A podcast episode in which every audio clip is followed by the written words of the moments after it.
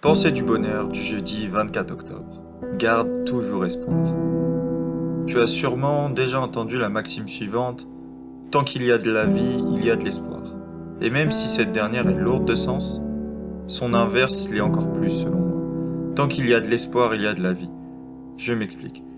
L'espoir nous fait vibrer, nous pousse à nous dépasser, à avancer et à surmonter nos peurs les plus profondes. Lorsque tu as de l'espoir, ton cœur s'accélère et ton corps lui-même va tout mettre en place pour t'aider à solutionner tes problèmes, ou encore pour aller vers ce que tu souhaites réellement.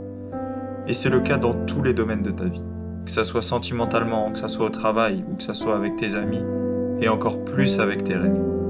Alors, il est important pour moi de te rappeler aujourd'hui de toujours garder espoir. Même dans les moments les plus difficiles, garde toujours espoir. Si cette pensée vous a plu, n'hésitez pas à mettre un petit j'aime et à vous abonner à la chaîne. Merci.